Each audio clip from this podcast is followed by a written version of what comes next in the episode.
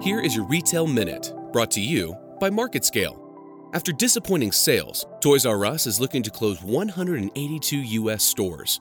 After filing for bankruptcy in September of last year, CEO Dave Brandon said, This will provide us with greater financial flexibility and strengthen our competitive position in an increasingly challenging and rapidly changing retail marketplace. However, the retailer has struggled with stepping into the online shopping space, and their lack of commitment has shown its effects after the 2017 holiday season.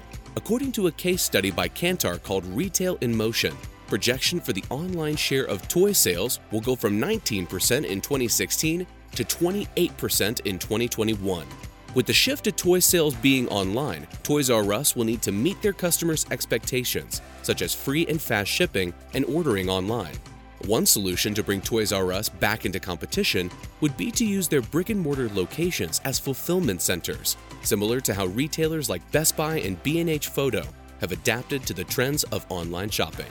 I'm Brett Brown, and this has been your Retail Minute, brought to you by MarketScale.